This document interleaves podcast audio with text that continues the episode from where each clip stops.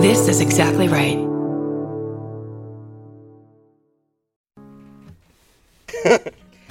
Are you leaving are you on your way back home? Either way, we wanna be there. Doesn't matter how much baggage you claim, give us a time and date, terminal and gate. We wanna send you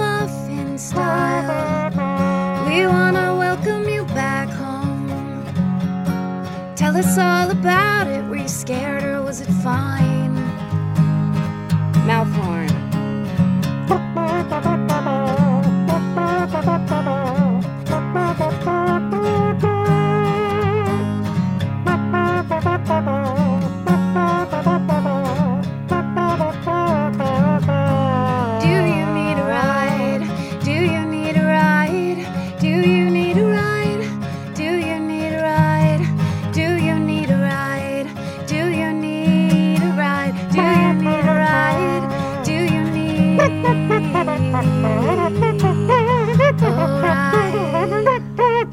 Uh, with Karen and Chris. Welcome to Do You Need a Ride? This is Chris Fairbanks. And this is Karen Kilgariff. Hello, Karen Kilgariff. Oh, hello, Chris Fairbanks. What's oh. up? Oh, oh. I uh, almost got in a fight last night playing pool, and you you'd think uh, that's like kind of a nerdy sport, like darts or something. It's just a pretty mild mannered, but quite often when I do well, and I was doing well last night, these guys were threatened by it. They started when it was down to the eight ball. They were yelling advice as to what I should do. The guys that were playing next, and they wanted to play their friend who I was beating, and they were screaming like they're at a dog fight. And I got upset, and then they wanted to fight me. And Mhm. the security guard came to help me, and I'm like, no, I can handle this. But they were uh, very Then you serious. started fighting this security guard. Yeah, yeah, and Yeah. Uh, there was also they these guys were from El Salvador, and they don't. I couldn't. Uh, but one of them I know. He accidentally snorted meth one night, and I was talking him through it. He was scared, and one of the guys is nice, but his friend visiting him. Oh boy, I think Chris, it- where did this take place? Because you're acting like it's the pool takes place in a library or something. Right, it It's is. a pool it's at hall, the right? University Center. These guys were 15 years. No, they're. Uh, it's at Little Joy, which has it has a history of having Little Joy. This bar, it's it's like an old, Uh, It's a bar.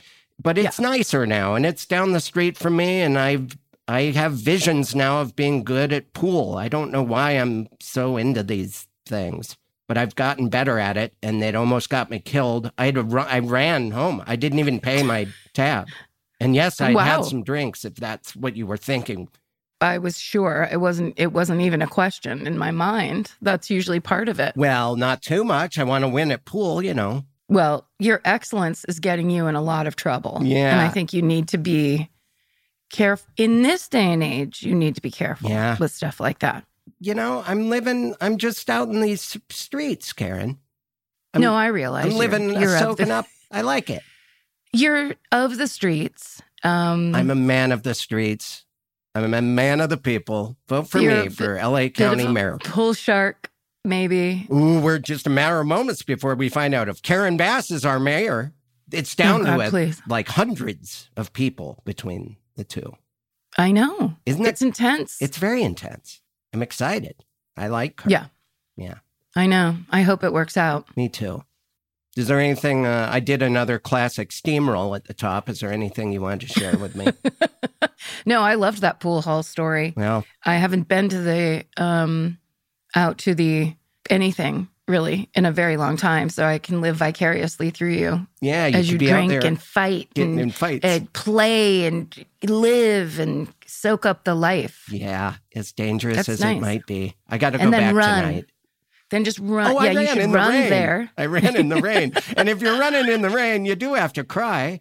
It was You all do, happening. and then you have to slide onto your knees and scream up at the sky. Why? Pull, pull, zoom pull? out, pan, pan in while zooming out. It's beautiful. Zoom out, shot. pan in. Yeah. Well, uh, I'm very. Uh, one of our most historic episodes in the car Oh, was Legend. with today, today's guest. I believe the, Mhm. and we've talked about it a million times since, both the bike lock bicycle guy that tried to take your window off with his bike lock and the punch out at the bus stop happened. Which I can still see in my mind's eye. I can watch it like a movie if I want to, because it was so upsetting, jarring, and it the way that guy got dropped was unnatural. Right. I was like, he's dead. And like the That movies, we all want to be in them. And that's last night why I was trying to get knocked out. oh yeah, Yeah. that makes sense. You know him from clubs and colleges across this country, Just all over the country. from podcasting, from TV, from movies now. Uh, everyone, put your ears together for Mr. Todd Glass. Hi. Hi. What what movies? Yeah, well, you, I was gonna have a ask new, that. Uh, you have a new uh, part in a movie with uh, with with uh, some uh, you're you know the movie you're acting in. It's coming out. Tell us a little bit about it. Oh man, I did all my own stunts. no, there's no movie. There's no movie. I thought I can barely act. I've You seen can act act. like you. That's yeah, true. can. That's can. even hard too. Yeah. Anyway. Goodbye. That's all we do. I like when I see Todd somewhere. Has he done this with you, Karen? Where he'll just say, "Okay," and then immediately signs you a character in a role you're going to play, and then you have to act it out in this in that moment. So he'll be like, "Okay, Chris, act like you're a guy that it's con- you're confused by what I say, but you're pretending you're not confused, and you just." Right. And the- it's the every. It's so fun every time we've played that game. I am bit ha- I'm a bit happy guy. Yeah. And um when I found out I'm I'm a big Conan O'Brien fan and when someone told me they go without even knowing I love like bit everyone loves bits but I re- they go it's all fucking bits with Conan even if it's 5 a.m. at the airport I'm like oh I love him even more now Yes. Well, it's, you know, to me, and I was just thinking as you uh, logged on, because I haven't seen you, Todd, in real life in so long. I very- know. Very, long time. I miss you, and it's nice to see your face. it's good to see your face too But when we were babies, and like I had just moved to Los Angeles, there was a house we all used to hang out at that you lived in, but you weren't always there because you were on the road. You were a real comic out doing weeks at a time.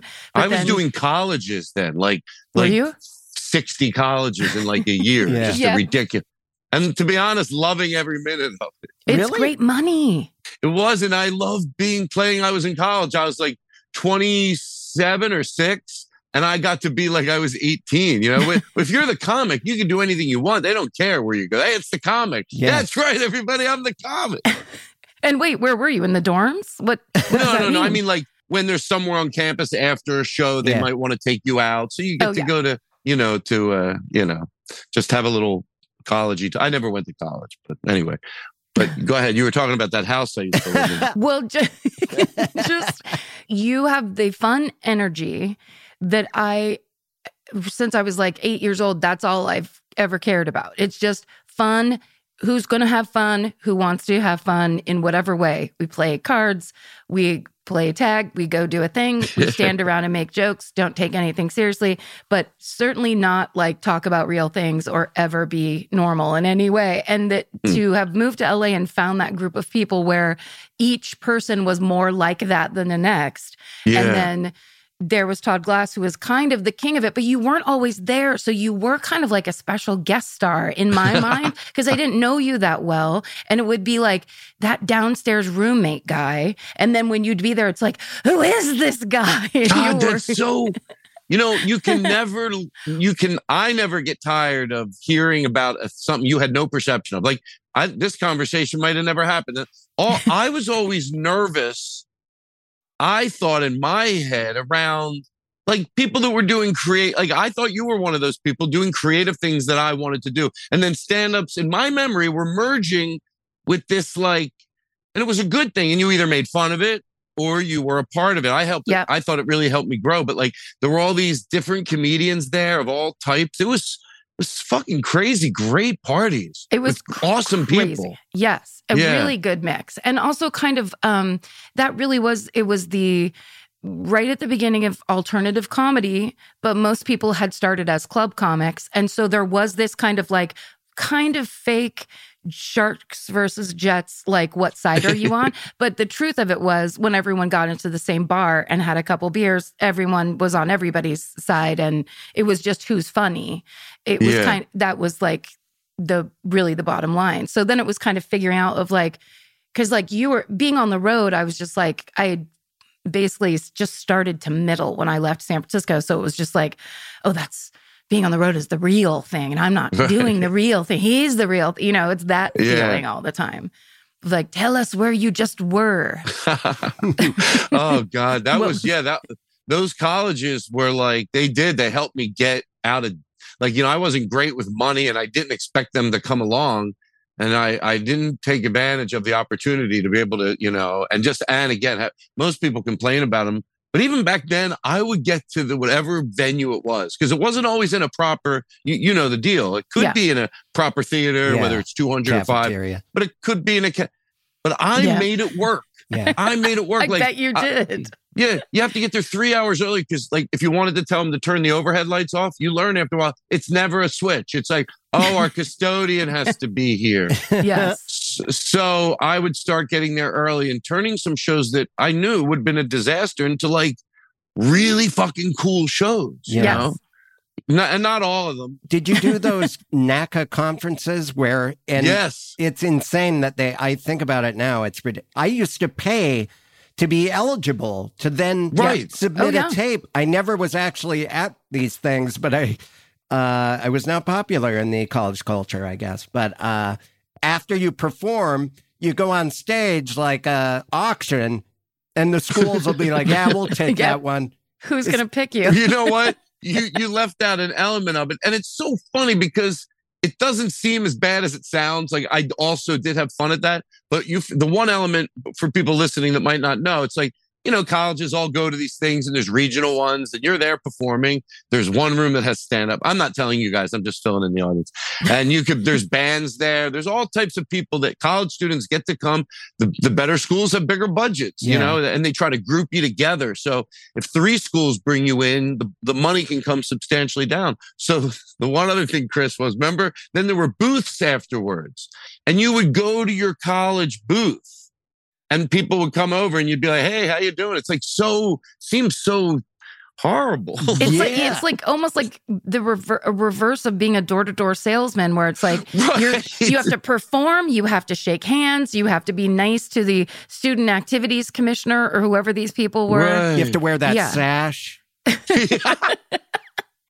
Do you know I got in trouble and I I'm not a troublemaker. I like to be liked. So I'm not I just think it's funny. One, I had no idea I uh made an announcement that I would be performing at the place where everyone was eating lunch. Like on the PA just happened to be on. So I'm like, attention, don't ever do that again. And the other thing, the other thing was like my Wait, manager what called happened? me. Did you get in trouble? Yeah, they said you can't do that. It's unfair. It's unadvan- It's an unfair advantage. Oh my You god! know, Oh. to, to to touch base with people. You mean and to be funny outside of the? to, Yeah. to be To That's an unfair. go- That was a funny bit, and then you're get, it's an unfair advantage to the other comics. They didn't think of the I'll be doing stand up at lunch bit. So Yeah. Sorry. Isn't that funny? And I just got nervous Oh, because I yeah. didn't want to. And the and the other thing was, in hindsight, um, you know, I was in the closet then, so I mean, I knew that. But I met these three girls, and we just got along. Like we, they were really cool. I got snowed into their city. We Ooh. hung out, and then they, the hotel on campus, uh, didn't have any rooms like for an extra three nights. I got an extra night, so I stayed at their house. yeah, you know and i got in so much trouble for that because Really? and then i sort of got it yeah i got it because you can't sleep with you know i know there was no ill intentions but Yeah. from their perspective which by the way then i loved that i was like oh good that that word hope the word gets out about that yeah, yeah, yeah. Oh, that You start gossiping about yourself. yeah like i'm trying to spread it myself i go i guess you heard about me with the three girls yeah, all you know, three at just to- once. oh, I hate just that to- it was all of them at once. Ugh, so orgies. exhausting. I'm not like an orgy guy. It's usually two, Uh, two at a time. yeah oh gosh. But the kids that pick you, that was kind of the cool part. Cause I, of course, hated, I did colleges. I really hated it because I was just kind of by myself and I didn't have an hour, of course. I was just kind of faking it. So, and it was like, all that's when I found out I don't have an act actually, because all my shit was very LA or like hipster references. And when you're Mhm. sitting there with a bunch of 18 year olds who don't give a shit about you, it all like it, it made, I was just like, oh, I'm an absolute fraud and like writing furiously in my hotel room beforehand or whatever. But the people that picked you when like I found when I got to the school, they were so happy to see you Yeah. and so nice. And so like, right. oh my God, we think you're great. It's like, why? I have no material. This is gonna go terribly. You know, it's like, oh, that kind uh, that's how it was for me. Yeah. because they have their sense of humor. They don't. You don't think. I remember when I would see comedians in the alternative scene that were so fucking funny. I had to find out they're not going to work in Pittsburgh or Right. you know, not. I pick any city it could be, but um, and then I learned I could see someone and love them, and then go. Someone goes, "Oh, you should use them." I go, "Eh, "They just don't work on the road for No. Yeah. you know, and they're so fucking funny. Some eventually, obviously, can obviously everybody can. If they do it long enough, does both. But in the beginning, we're talking about obviously. Right. Um, Well, you it's the storytelling thing where like that's what al- alternative comedy had a lot of that kind of what did you do today shit, which Yeah. people your average comedy club a patron in Pittsburgh does not give a shit about what's in your Yeah. notebook. It's, it's just it's like just a, a cultured appreciation for comedy and you know when the clubs curate it there are clubs around the world that curate this there's scenes in la i mean if you don't think you can curate a crowd go to one place and go why are, is everybody in this audience so smart and so listening and Yeah. what, what are they doing because it doesn't happen by accident you know mm-mm. And um, but I'm glad you mentioned the people that picked you up because I I cherish they were so sweet and they pick you up and you know probably clean their car and, you Yeah. know yeah.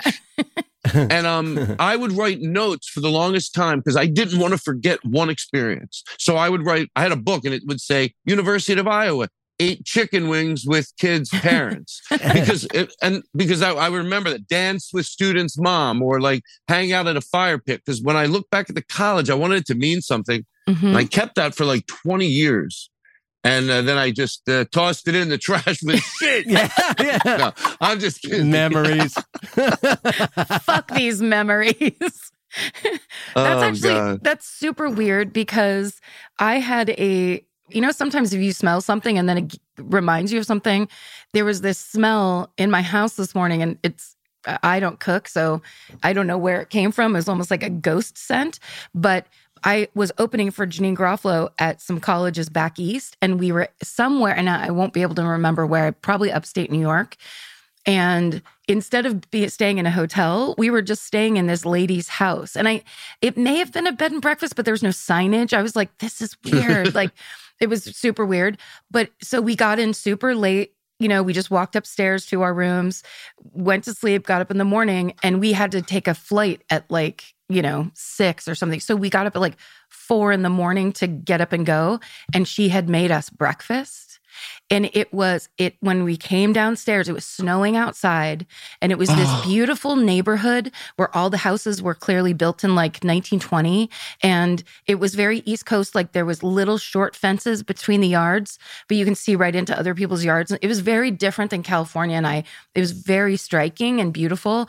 And then this lady had made this breakfast that smelled like everything she made it with was the best ingredient you could find. So I came downstairs like, oh, and she was like, here you go. Just not what kind of eggs do you want or anything. Just you got a plate of breakfast. And it was the most perfect meal I may have ever had in my life. And I can, I know the smell. So I was just sitting in this room today doing something and I got the smell where oh, it's like, wow. that's from the lady's house in fucking 1997 well, or was whatever. there toast with that breakfast? Because if you're Uh, smelling toast, it means you could be having a stroke, right? I'm, what I've I'm heard. having I'm having a, s- a stroke to celebrate John Fetterman's win in Pennsylvania. Uh, oh, is that true? That's so that funny. Uh, No, it's not true. did he? Oh. No, did he win though? Yes. Oh wow, that is great. yes. oh, he did. Okay, cool. Yeah, What yeah. did you say that? What did you say that wasn't true? The toast Because I'm part. I That I added was the having a toast part. no stroke. I'm not having a stroke. Toast. Yeah, I was just laughing because you tell that beautiful story, and Chris is like, "Oh, you're having a stroke." yeah, yeah. Well, you know, that's the uh, that's how we work. That's the dynamic on this podcast. I was at my brother's, and um, I'm just, I'm only bringing, it doesn't really need to be brought up, but the power of toast. And I knew my sister in law must have been making a big breakfast because it smelled so good. You know, you smell like, you know, all the breakfast items.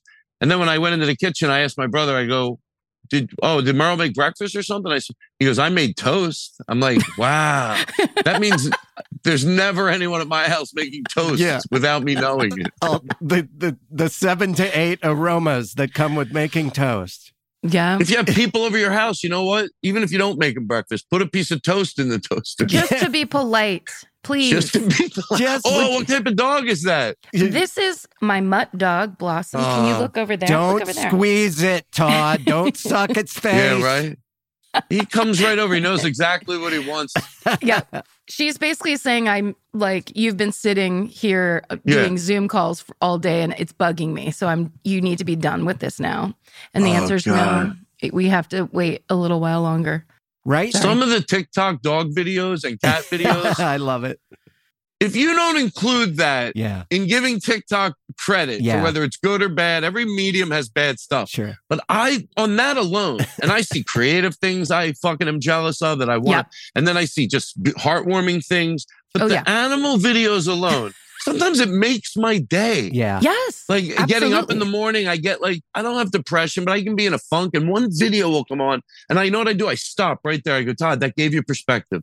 Turn the phone off and use it to get up. Yeah. hmm That's great. I And, you love know- TikTok. I love TikTok. I'm a Me too. huge I'm a huge purveyor. there was a, a a brief period like a year ago where I thought it was just lip syncing and dancing, and and I was wrong, and and now I like lip syncing and dancing also. I know it's all Well, you know what? I used to say in my act, I go, tell what I, uh, uh, it's heartwarming, like what I just said to you. I would say to the crowd, I go, and you know what? Okay, so maybe I don't watch it for the lip sync and the dancing, but you know what? I watch it for that too. That's I go full circle because it's true. After a while, you're like, even some of that, like some stupid dance that two kids are doing Yeah. on some steps to a song I like, It's the best. and then like, how did they make up that dance? Like, Yeah. it's, you know, or, Well, and You know? also that one where there's a there's a, s- a dance too. I think it's a Beyonce song, and it's the one that's the shoulders da da da da da da da like this. W- Now it's this thing, and I keep getting it's like big old construction workers, and there's eight of them, Yeah. and they all start doing the dance Yeah. together, and they're really good at it. yeah. it's great, right? It's the best. It's humanity. great. It's the beauty of humanity. It is. And you know what?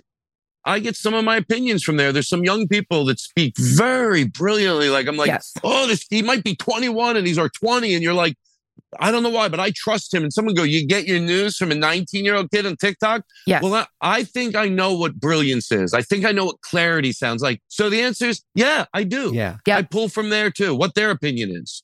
Uh, entirely. know? And they're informed. Like, I think about, especially this last, you know, the midterms just happened. There was a huge Gen Z wave that no one saw coming Yeah. where they showed up and they're like, How dare you take our abortion rights away? Yeah. Fuck you. We're voting for this, whatever. It's so cool. And then I think of like when I was 18 years old, voting, no one gave a single shit about voting in the like late 80s, n- 90s. Yeah. Like it was uncool to know anything about politics. Right. And these days, that's why I like TikTok is the kids these days know and care a hmm. hundred times more than I ever did. Yeah. Like, and they have to because You, you know what? I have to quote Dr. Phil because once in a while, intelligent things. Todd, But he's- Inevitable. he's he said something sort of goes to I really appreciate hearing what you're saying because you know it's not the norm and I talk about it all the time. I, I get it, I get it. But he said if you look at like kids today as one kid, he goes, you know, when you it takes a lot of there, there you, you know, that a boy, you know, to erase you moron. Mm, He mm. goes, you, you say you're moron. It takes, it doesn't take you just, you know, hey, there you go. It takes, it takes thousands and thousands of good job. I'm proud of you. So if we look at kids today like that, you know how many Vada boys they need, and all they do is get shit on. And I'm as factually as I know, as an older person, they're they're right. They the, the statistics show they're always end up being right. And then I gotta watch just old people shit on them all the time. So when people ask me why I repeat it and why I'm glad to hear you say it, I go, because they need that a boy. They need it. Yeah. to hear one person that's older than them go, no, we get it, we get it. Yeah. yes. When I was that age, everyone my current age now was like, oh, your young kids don't know anything or they're a burden on society. And now I'm like, no, actually, quite the opposite. These days, as I get older, I feel like I don't want to hear the opinions of anyone over 30. Right. Most of the time. Yeah, little Greta Look. Thunbergs. Just listen You to know- them. I won't go on automatic pilot, but but I think this one thing I've said it before, but I think it clears it up. To decide whether they're right, there are some stats you could call them two opinions. So we could discuss everything that's on the table today, and the kids could give their side, and we could give our side, and we could okay. But if we're in a hurry and we look at the trajectory of the last 50, 60 years on all major issues, everything they're right. If if they're Yep. ever wrong, they're right in the cause, but maybe they go about it wrong but they almost have an amazing track record. So when I hear what they're saying today, even if I don't have time to listen, I go, the odds that they're right. Yes. like if this isn't an opportunity as an old person to prove you can get out of your own way, Yeah. it's this defining moment as I'm saying this into your ear. You can't just gloss over it when you hear me say it. You got to go, you got to go back and go, is fucking Todd right? Do they have an amazing track record? And if you go and find out they do, and you don't change the way you think, Yeah. then you don't ever say you can't get out of your own way because that is a fucking fact. It's not an opinion. Yep. And we they and, and and how tired they must be of being shit on. How about don't even give me credit? How about a treat to them would be how about just don't compliment us? Just say nothing. But no, people all the time. Oh, there's more. They don't know what they're doing. Oh, I got to hear Bill Maher say that one more time today. You're, you- they're having a ball. I got news for you. You're the one dying. Yeah. There's a reason your skin is gray and you look like a miserable shit. But also, can I just say, there's a lady on TikTok and her whole account is celebrating how powerful Gen Z is. And she basically points out all the activism that they do that actually does something. And the way I found out about her was remember when Trump tried to do that super uh, rally and basically what the Gen Z kids, and it wasn't just kids, there was just a bunch of TikTok people that did it. They basically went and reserved tickets for this rally. So Oh, the yeah. people who organized it thought there was going to be 500,000 people at it. And literally like 4,000 people showed up because these kids went and just that. reserved as many tickets as they could because they realized they could. So they just Right. pranked the entire Republican Party. And they don't even understand how much they don't know that these kids know. Like these kids went Right. onto their website and went, Oh, you can get more than four tickets a person. Well, I guess I'll just keep coming on here and keep getting sets of four, eight, ten tickets, and we'll make you think that this is a successful rally. And then that it was that pathetic thing where, like, truly, it was just it looked like a a poorly attended like county fair Yeah. Right, right. like a cover band playing and it was Trump and all the all the people they thought it was this like hooray for America rally I And they- remember that. it was the best It, was. the It was brilliant. Thanks for letting me uh, yell for I love seconds. what you just yelled. Yeah, my dad, that's why I love my dad. He's 78. I maybe he's 79 now. I should call him. Anyway, he's always like he's like, "Yeah, things really probably won't get better until guys like me are all dead." Like just he's and it makes me sad when he says that, but I know why he's saying it. He's he's a uh, you know, he's one of these liberal older guys. it's just the evolution that we are now seeing because everything is on social media and everything is seen we're all we're all filming ourselves and each other all the time so it's much easier to clock Right. when people are doing cool things like the this cycle like sorry to talk about the 90s forever but back then like pre-internet talking about people getting a specific kind of comedy audience there pre-internet it was just you got whoever got tickets that night. You got whoever was just using that night that club as a fun plan to go drink and what who cares about comedy. And now because of the digital age there you know comedy nerds and people are like I, this is my passion and i will follow you from town to town. And all that stuff that has made comedy especially you know for the little road comedy I've experienced, it's like the it's such a different game now because people who really like comedy are the ones that are sitting there. It's a world of difference between how it used to be, and it's like all everything's just getting better in in a lot of ways. I, I love that you're saying this. It really is. It's like I have to use the cliche. It's music to my ears because I'm at the point where what I just said about the history of kids being on the right side and comedy gets better and better. Arts get better and better. It's not a bad thing. we could may pretend that's an opinion, but it's not. No. The, the you you don't there's a history, there's a trajectory. I don't that's not me making it up. And when you ignore all that, it's just like I, I don't know. It, you can't be a good comic when you're delusional, when you can't put a litmus test on yourself. And sometimes I have these clear moments where I almost have empathy for the other side. I heard someone go, colleges used to be a place where you could be a free thinker. And I went, now, besides life experience, Yeah. that's different. They haven't been dating. That's not their fault. But she, they go, comedy used to be a place where you could go be a free thinker. And I all sarcastically wanted to say, because I saw it on, on, on TV, go, let me ask you a question. By any chance, did it come become a place when you couldn't be a free thinker, when they had a problem with something you were saying? Yeah. Yeah. It, it still is a place to be a free thinker. Yeah. They're right and you're wrong. yes. You're here. You're they're right. They're right. Yeah. You just said it. You just said it that it used to be. Now, do you think that changed? Yeah. Well, if you really were thinking this through, you'd at least explain that. That's the thing. If they if they were right, let's say societal these trajectories that have been going this way completely changed in the year 2022. You at least have to be aware of that and start a sentence with, "Listen, I know I will not be the first person to say kids today. I'm well aware of that. All right, you got my fucking ear." But they don't. They just go right into it. They just go, "Oh, the kids today." You say that with no shame, Yeah. and you get to speak. Yeah. You get to have that opinion that has zero history of right. It's been written wrong over and over and over again. And you have a platform that large to be that wrong. Well, it literally is the definition of an old guy. Yeah. Like that and or woman. Like that's what that is. Is what are they doing with their hair and the boys look like girls? Like Yeah, it's yeah. li- we've seen it in movies our whole entire lives. It's the old angry next door neighbor who is alone in his house. And that is part of it. Also what you were saying about like the, you know, college it used to be able to be a free thinker.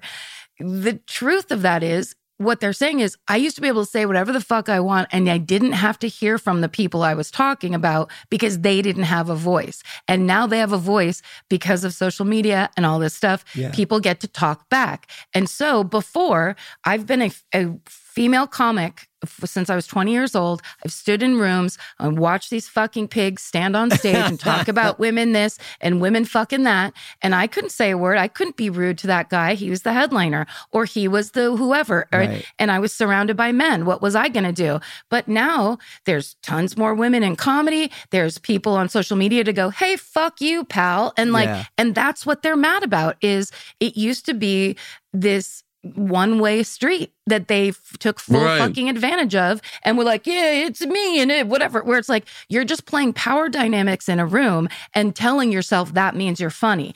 I've stood next to you at a bar, sir. You're not fucking funny. Yeah. You're not interesting Yeah. to talk to. You're not fun at fucking all.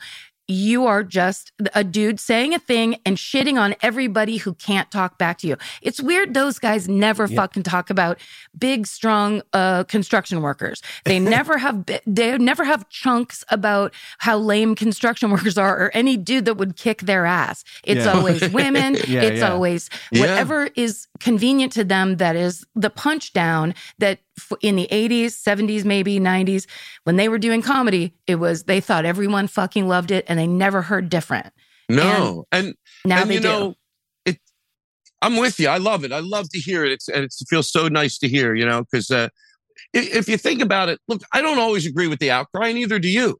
But I'll tell you what, I agree with it most Yeah. of the time. I agree with it most of the time when I get down to the nitty gritty of it. I, you know, so so um, you know, I'm okay to give it a listen. And when it's wrong, it doesn't shit on the whole thing. Yeah. Sometimes they're wrong, and when they're wrong, we all get. It takes a good comedian to ignore the pulse of the audience certain nights. We're comics, we get it. But Yeah. it doesn't make a good comedian to never listen to anything, you know? yeah yeah And and and um the, oh shit, um, I shouldn't have smoked because this is a great conversation. I don't want to. Oh, but if you think about it, the biggest cancelers, you know, like again, I, I I don't mean to overuse this phrase, but I see this in some just factual way that the biggest cancelers that want to shut everybody up are comedians.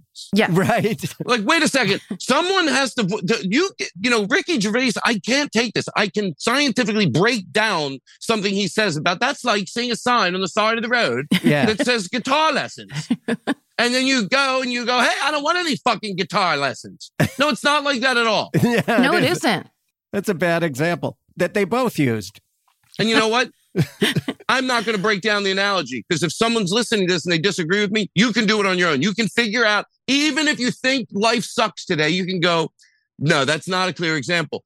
You know, he talks about, he goes, oh, they don't want you to say it. He, first of all, he says it's jokes and it's not, Yeah. it's social opinions. Yeah, yeah. Yeah. Come on, be honest. No one ever complained about your joke about shampoo or trash or dogs. Come on. You, Right. you can't you can't go hide your social opinions.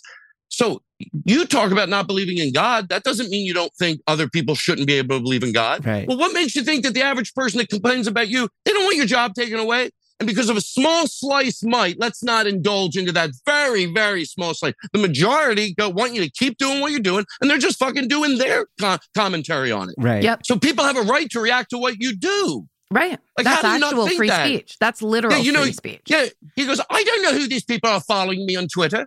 Yeah. So what? You want them to see it? Why don't you just write it down and put it in a box then? Yeah.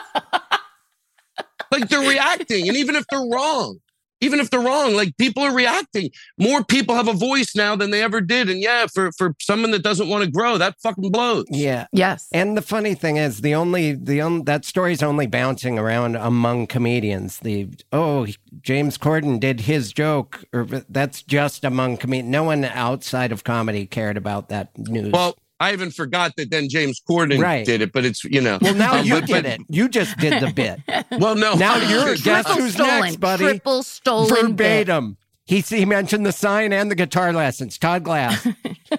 I fantasize, but it's never going to happen. Literally, finally, one day, getting to ask somebody some of these questions, like yeah. even Ricky Gervais, to go sit down with me, It- because it, to me, it's a clean analogy. Like you walk all, the, you know, you talk about not believing in God. I'm sure if someone else wants to, you're not saying they shouldn't be able to. You almost could trick people in. That's why you need to be a good lawyer to fool people. You have to say, Ricky, how come you, you don't think people should have the right to believe in God? What if somebody wants to believe in it?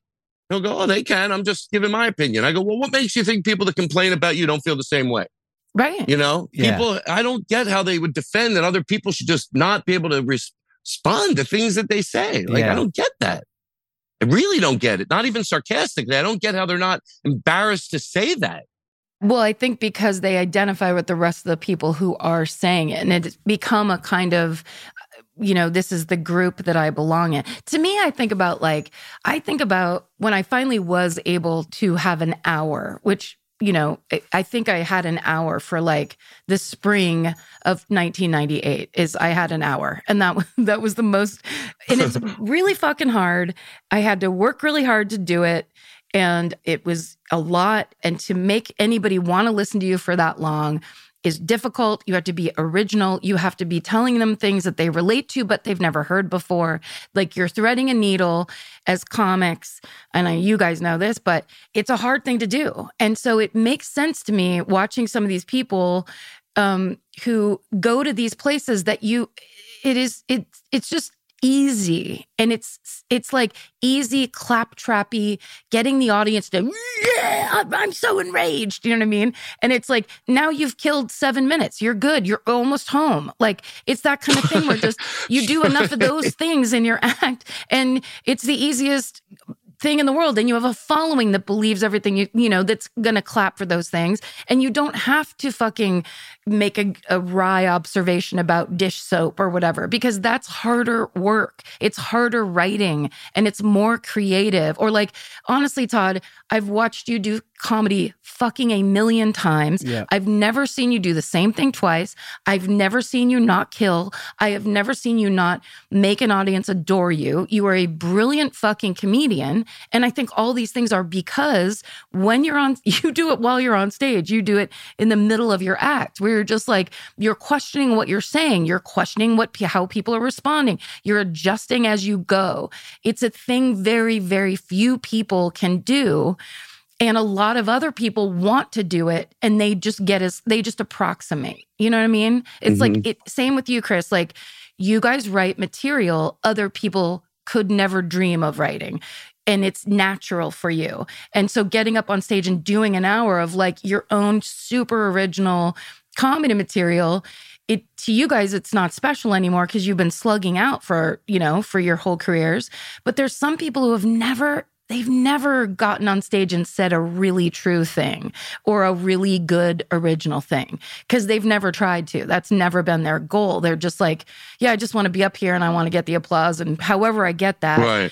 And then you get really good at that and then it changes. Now, wait, now I'm good at it. Now I have to, yeah, Yep. listen, I know what it's like. And I have also empathy, but I'm allowed to make fun of comedians. You know, that's what they're begging that we should all be able to do is be honest. So when I make fun of it, Yes. you know, it's funny when you make fun of people. I notice sometimes if somebody comes on to a comment, like let's say that doesn't agree with me, what, what I'm saying, and then I'm yelling, I get it. Like, but they'll always say that like they'll use a word that is like, well, all right, well, that's who's mad at me, you know, like a, a word that I don't like, you know, if you amongst five or six or seven of them, you know, I'm like, all right, well, who would have thought you'd be bad at communicating because you don't want to Yeah. grow and you know, and of course you want to, you know, but um, but hey, you know what? I said to someone a few weeks ago that it's a lot more fun to grow willingly than not grow angrily, and then I almost answer the question of like, well, wait, why can't you not grow happily? Because you don't. You get angry. So you either grow willingly, which is to me fun, and sometimes it's hard. And I learning new ways to address people. I get caught up on it, but I give a shit. So I'll eventually learn. Yep. I'll eventually learn because I give a shit. That's all you have to do is give a shit, and you'll eventually learn. That's all it takes. So someone goes, I do want to learn. Oh, if you give a shit about it and you believe in it, you'll learn. It'll come. Yep. It'll Yeah. take a while. You'll fuck up. No, no big deal Yeah. uh, but growing willingly, yeah, when you is is is fun, and and uh, I don't, and I see what people look like that don't grow angrily, and it starts their skin starts taking a toll. yeah. it's bad for your skin. Yeah, That's, If that's what all shows that I- first.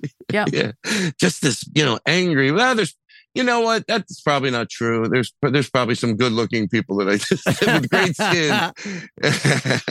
It's all filler and Botox, though. It's all fake. Yeah, you're Oh, right, Karen. When you said that with Todd, I've been trying to think about. There are bits that I've seen you do once, and I wanted to see you do it again. And I one time I asked you to do that. Uh, Does my breath smell like tacos? Bit yeah, because the, the the other time you did it, I laughed so hard, and then you did it at the show. We were at the Virgil, and it got Yeah. it just didn't get what it got the first time. And you looked right at me. Oh, thanks a lot, Chris. yeah, thanks a lot. No, sometimes I used to like to go along with it. Like, no, uh, does my, by the way, Sarah Silverman gave me that joke.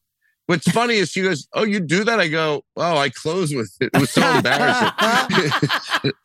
so I used to do the taco bit. Do the taco. Oh, I commit. I commit.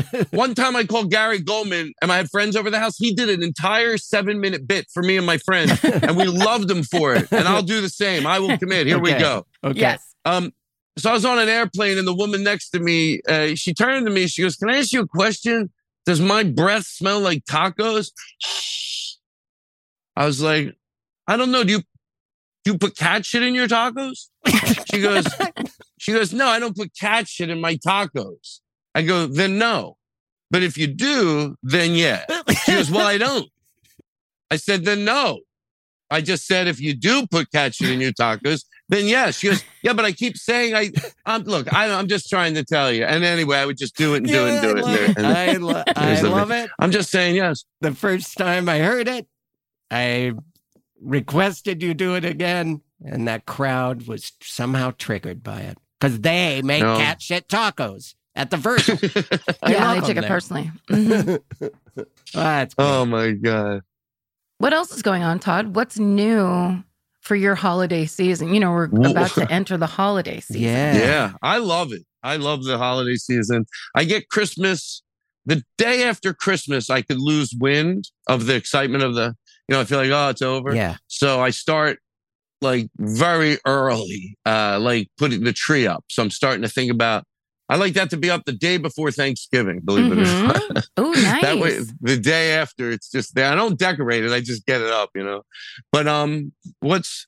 I'll give a quick shameless plug if it's all right. Oh, Please. yeah. So, 10 year old Tom is a show I'm doing on HBO Max. It's uh, called 10 year old Tom. I do the, I voice the principal. It's an animated show. Mhm. And um, it's a stupid amount of fun. I did it during the pandemic, Um, I was I don't like auditions. I get very nervous. I don't I don't do well. I don't do well, and uh, and I feel bad for people when I don't do well because most of the time they were really nice. Like Yeah. most people were nice, Yeah. and I'm doing horrible. You know, they Yeah. would say, "Do you want to do it again?" I go, "Please, no, please." um, don't be so nice. And um, so anyway, it was over the phone, and you know, I never did this before, but I smoked pot. I never went on an audition high ever. Smoked a little, it relaxed me, and I and uh, it was fun. Like I knew on the phone it was fun, and we did season one, and we're doing season two right now, and uh, it's got like Jennifer Coolidge does some stuff in it. Uh, Perfect. David Duchovny, John Malkovich Wow. plays the Oh music my- director. and you were high the And, whole uh, time. No, well, you know what? When I first started to go, um, I went to the studio early and I'd park my car like an hour before and I'd smoke a little and have a cup of coffee, get into a great headspace. And nah, then about half the time I don't do that. Yeah. I love I love it when you get high because then you come in the come in the room and tell everyone I'm I I got high I'm high you I announce know. you always announce it it's important to let everyone know if, if it's in your head you Yeah. should just tell everyone yeah, you don't want to be paranoid. I feel like I have to tell people. I maybe don't do that as much anymore, but I still. Uh, I- that's so funny that you remember that detail. I do I do it as well it's because when you did it I'm like oh man I announce that I'm high when I'm high as well I feel it gives me. I, I mean, I, I don't want to overuse it, but if you understand where I'm at, like sometimes if you tell people they're high, they're glad. They'll be like, "Oh, cool! Now they know. Yeah, I understand you better." yeah yeah Yeah. Maybe we're telling people, maybe we're right. Maybe it's this way we're being received, which is not very. Yeah. I, I tell people I'm high just so after that I can say whatever I, I want. And then they can't get mad at me. And they're just like, oh, he's high. Remember when he was He's high. It's, it's He's fine. high. He always He's says high. weird things.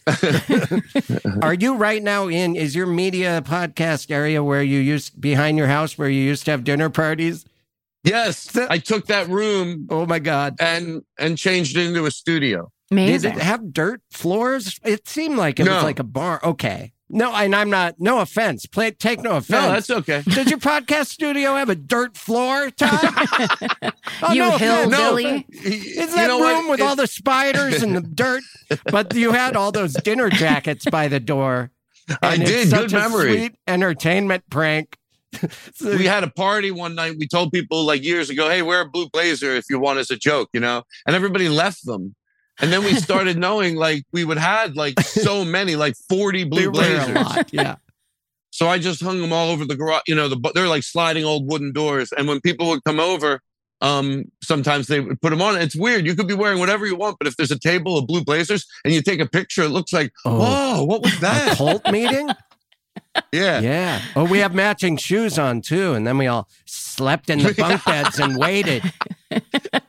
They're coming at midnight. Put on your blazer. Oh. It's blazer time. Yeah, I, that's yeah, that's so that you've really changed the place. Hey, you know what? Looks cool. If I could be so presumptuous, Sure. uh, part of me says don't do this, but I feel we had such a great conversation about growth and that I want to try to put one more. I have this other thing that I think is like sort of using stats to make an opinion, you know? Okay. And it's almost like I want to trick people in this too, but I won't. It's probably not a good communication tool. But to any of those people, if you went, you know, this whole thing with, you know, how people are identifying, you know, like, like, you know, you just, they go, you know, um, everybody agrees that, you know, people, the whole world's sick of this shit. And they're going to go, yeah, I know. Oh yeah, everyone, everyone doesn't want to. be. And then you go, well, guess what? The, the whole world has a horrible history of being on the right side of history. Usually the good sign is if most people are against it, it's the right thing to do. Right. I mean, we have a history of the majority of people being wrong. So if your opinions, when you do stand up, you feel like, oh, there's a lot of people out there that agree with me. You Yeah. feel it. You can't just switch what I'm saying and try to work this for you now. Come on, you know it. You feel it. Well, that should be the first Right. sign of, wow, that means there's a high probability that I could be wrong. If you can't at least say that, then you have no interest in growth because you should at least go, masses agree with me. There's a high probability that I'm wrong. Mm-hmm. So I'm going to put a lot of thought into this before I leave carnage behind with the words that come out of my mouth. Right. Yes. That's yes. why it's called being progressive and not the opposite, which is stagnant and conservative. Right. and fear based. And fear, Fear-based. yeah. which is really honestly in my opinion what it's all about which we all have fear and we all are in a death grip battle with our fears and the things our demons and the things that we deal with and whatever our pasts and our whatever all the time. But the idea you can't that's your thing. You can't let your thing turn into them them them because you, you're correct. You're wrong if you're doing that. It's like all the I think all the comics that I love and love to watch and relate to, when they're talking about shit, they're talking about themselves. It's based in here's what I do. Here's here's how I'm dumb. Here's how I'm weird. Here's how I'm whatever. It's not always like these fucking guys Yeah. over there. That's like everybody everybody that does comedy knows that's the weak Yeah. to Oh, do it. that's. Fu- I'm glad you said that because I was. I realized with I was trying to think of jokes to do the other night because I hadn't done stand up for a few weeks, and I'm like, why are all of my jokes about the other day I did that? Or I should I be including the world more? Why, I'm just talking about myself, and I I felt confronted by that actually.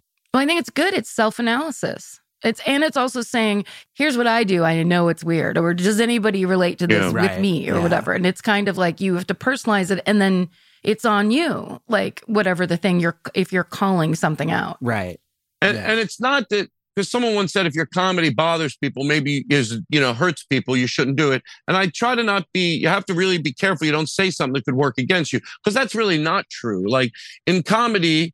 Uh, sometimes when people say brilliant things that uh, they annoy people. I'm sure you know George Carlin had a lot of jokes that annoyed people. Yeah. Mhm. The question is so so th- I get it. You know, good comedy can sometimes bother people, but you just want to make sure your opinions have a track record with, as we could say, bothered the right.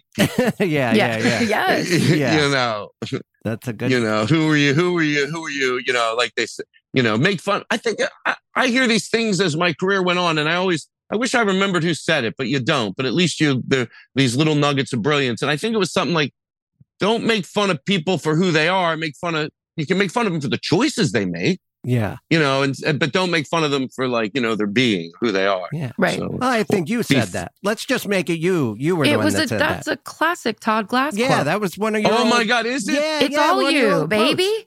You know, Karen, you said something before that like made me think, would that be a funny name for my special? Because I never, you know, if I do another one, you said uh, you you uh, adjust it as I. What did you say? You adjust it as I go on, or you you you adjust as you go Yeah. on, or something. Yes. something. Adjusting as I go on. Yeah, We'll Adjusting as. I go on. Yes. Yeah. That's great. Ooh, yeah, you funny take about that. It- you could do adjusting as I go on. Take it. Take it. Karen will give it to you. I gave her permission to give you that. Take Pers- it. here's the poor man's copyright. You now own that, Todd Glass. I legally give it to you. And this is recorded, which makes it binding in Oh, oh. Although I want to Dang it. counterpitch my own idea with a second idea, which is I think you could also name your special The Power of Toast because you said that. And that was, I wrote it down because it made me laugh. Take it. Take it or leave it, Todd. Just Take saying, them you now have two options because you did our podcast. Adjusting That's- as you go on. Colon, I love the it. power of I love toast. All Take it. It's yours. everything together. Karen, I'll give it to you. It'd be funny if that was like an idea for a brilliant movie she comes out with, and you go, "Take it, Karen." Karen. Karen is a giver. Yeah, you that's heard her. it. Take it. Wait, I she's got a taking million it up. of She's, them. she's talking in her sleep right now. We shouldn't even be here. Take it. She said it. You can have it. I'm on Ambien. Do you see how when the sun goes down, this room goes dark and then my face and is then lit you up turn and it looks a like a, scary a ghost. A horror movie? yeah, You know what? It looks cool. yeah. Thanks, Todd. Yeah, it it looks cool. It looks hazy. Todd, are you the first time I saw you do this was when we all uh, did that, that podcast thing here in town, downtown, but performing with the the band. Are you regularly doing that? Do you travel with those those guys? That's a good question. Um, Yeah, I know.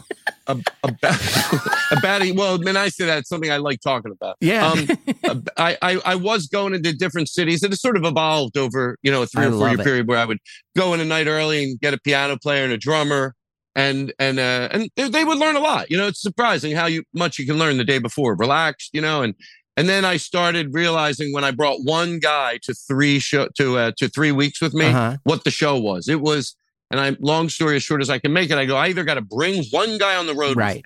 keyboard, and and he's also more of his comedic ability is what he, he happened to play the keyboard, but it his was the comedy. I can also train a drummer and a trumpet Right. player and put in put in a comedian or two with bongos. You know, I can fill it yeah, up. yeah. They all were, you know, I make it look and um, but I had to bring that guy. So that's what I started Okay. doing. So what I do is every single place I pick from two people, and I bring one person with me, That's great. and then then they know they have the keyboard, the iPad. They know me, the bits, the band will follow, and then I'll go in. I hire a drummer, maybe if you know a trumpet player, and um, I love it. and I, It- it I is- can take that. It's the best. I'm just kidding. yeah, you can take that. You know what to tell you. I was thinking of you, Todd, when I did the show because there was a jazz band uh, accompaniment at this outdoor show mid quarantine in San Diego, and Mhm. I I have this reggae bit where I jokingly am a uh, whatever. It's just a white guy doing reggae. Uh, and I'm ashamed of it, but I keep doing it, and then it sounds.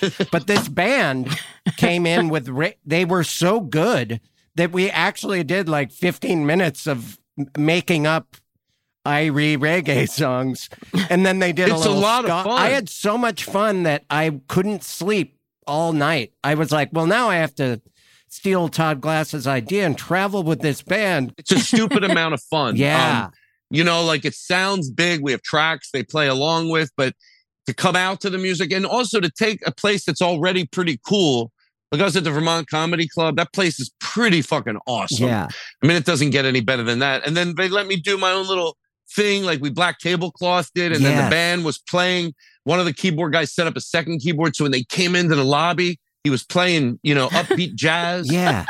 and it makes the night start from the bar and then in the showroom and then they bring me on and it's it's larger than life you know you hear drums and trumpet Yeah. and um I it's love it. fun to walk out to and it makes the whole night Yeah. i have them play as they're leaving. Are leaving you going to do i have them play as they're leaving a show on New Year's? You should do i am Yeah. Are you I doing am. it with a band? i'm gonna do it with the band in austin That's what I, that was my idea. I was going to tell you to do that. yeah Sorry. It- In Austin? the, at the Creek and the Cave i'm gonna do it in austin That's Thursday, so Friday, funny. I'm, I'm at Cap City in Austin on New Year's Eve. are you serious you know, she said I mentioned it to her, and I like that this stuck with her. I said you should hire a uh, a saxophone player for a special event to play in the street because that's what I've done at a few places. Oh, just wow. before they get there, from a block away, Wow. let the night start. So she's doing that. So every night there'll be a guy out on the street with sax playing just as they're walking in the building. oh, that's so great. Yeah, that'll be a great show.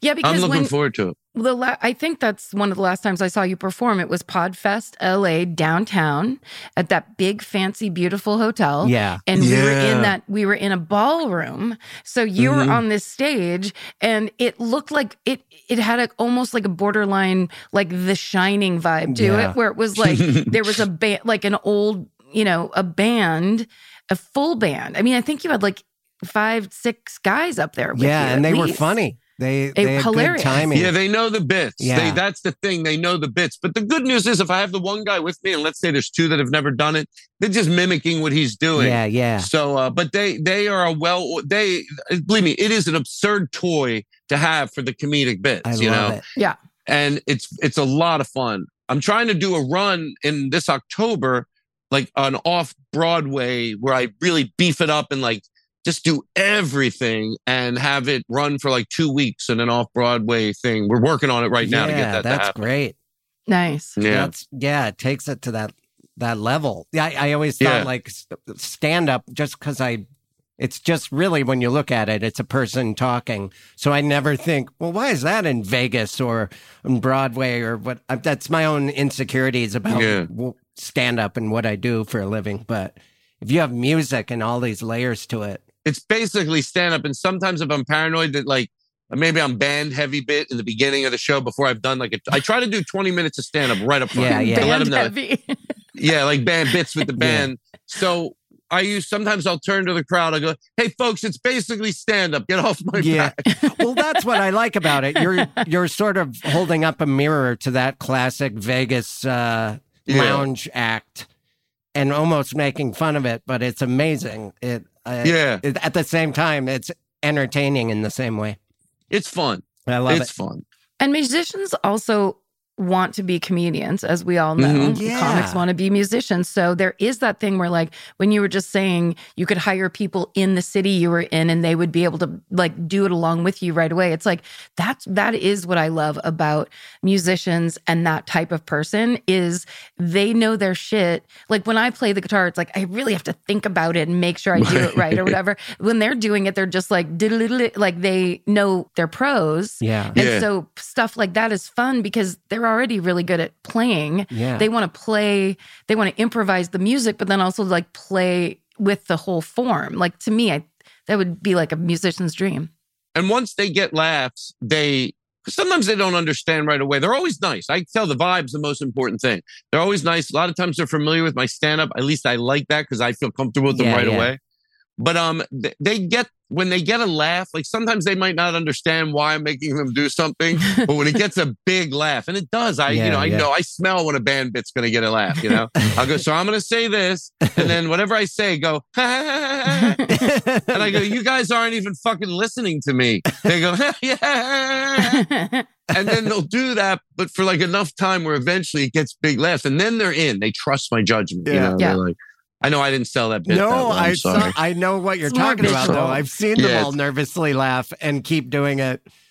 Yeah. I just I can imagine like hiring while you're in Austin like a saxophone player and he gets a big laugh and then starts crying. He's like, "They're laughing at my saxophone again, just like in 5th grade." Takes it all personally. No, it's a comedy. It's me. I'm the comic. They're laughing.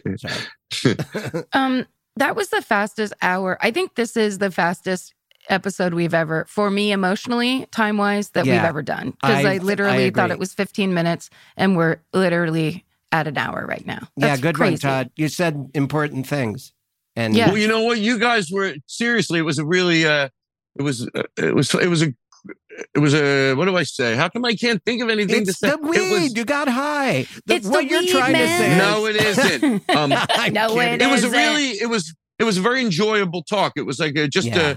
You know, hearing some things that were like just so refreshing, and you don't hear all the time, and then it that helps you sort of. uh Sometimes you steal other people's verbiage when you're trying to make a point. They say something you agree with, and then you can quote them the next day because you say, "Oh, I can say that. That's a cleaner way to say that." Yeah. So I always enjoy, and then just being silly and, and giggling, all mixed in, intertwined in between, was uh, very enjoyable. Yeah, yeah. five yeah. stars? Would you give this a five star review Oh yeah, as an This experience? the- I'm, I feel my whole head right now is very happy. Yeah, me too. Me too. Oh, that's great. I yeah, I miss seeing I miss hanging out with you in green rooms and acting things out and laughing and uh it's just good to see You know, you know, again. you know what I'll do, and I, I'm podcast shy. I don't know if you guys are, but like, you know, now that we're sort of, you know, uh, you know, we're we're talking. I'll reach out, and then maybe because I think you would get a kick out of the studio, and the band thing is here. yes. So we'll we'll see if we can find a time to have you guys on here. That would be Yes. wonderful. Cool. Love you, Todd. You're the Go best. Trump. Yeah. Love you. Bye. You've been listening to Do You Need a Ride? D Y N A R.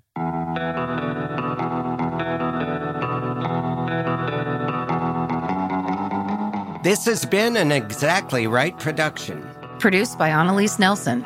mixed by Edson Choi. Our talent booker is Patrick Kottner. Theme song by Karen Kilgariff. Artwork by Chris Fairbanks. Follow the show on Instagram, Twitter, and Facebook at Dynar Podcast. That's D Y N A R Podcast. For more information, go to exactlyrightmedia.com. Thank you. Oh, you're welcome. Follow Do You Need a Ride on Apple Podcasts, Spotify, or wherever you like to listen so you never miss an episode. If you like what you hear, rate and review the show. And visit the exactlyrightstore.com to purchase Do You Need a Ride merch.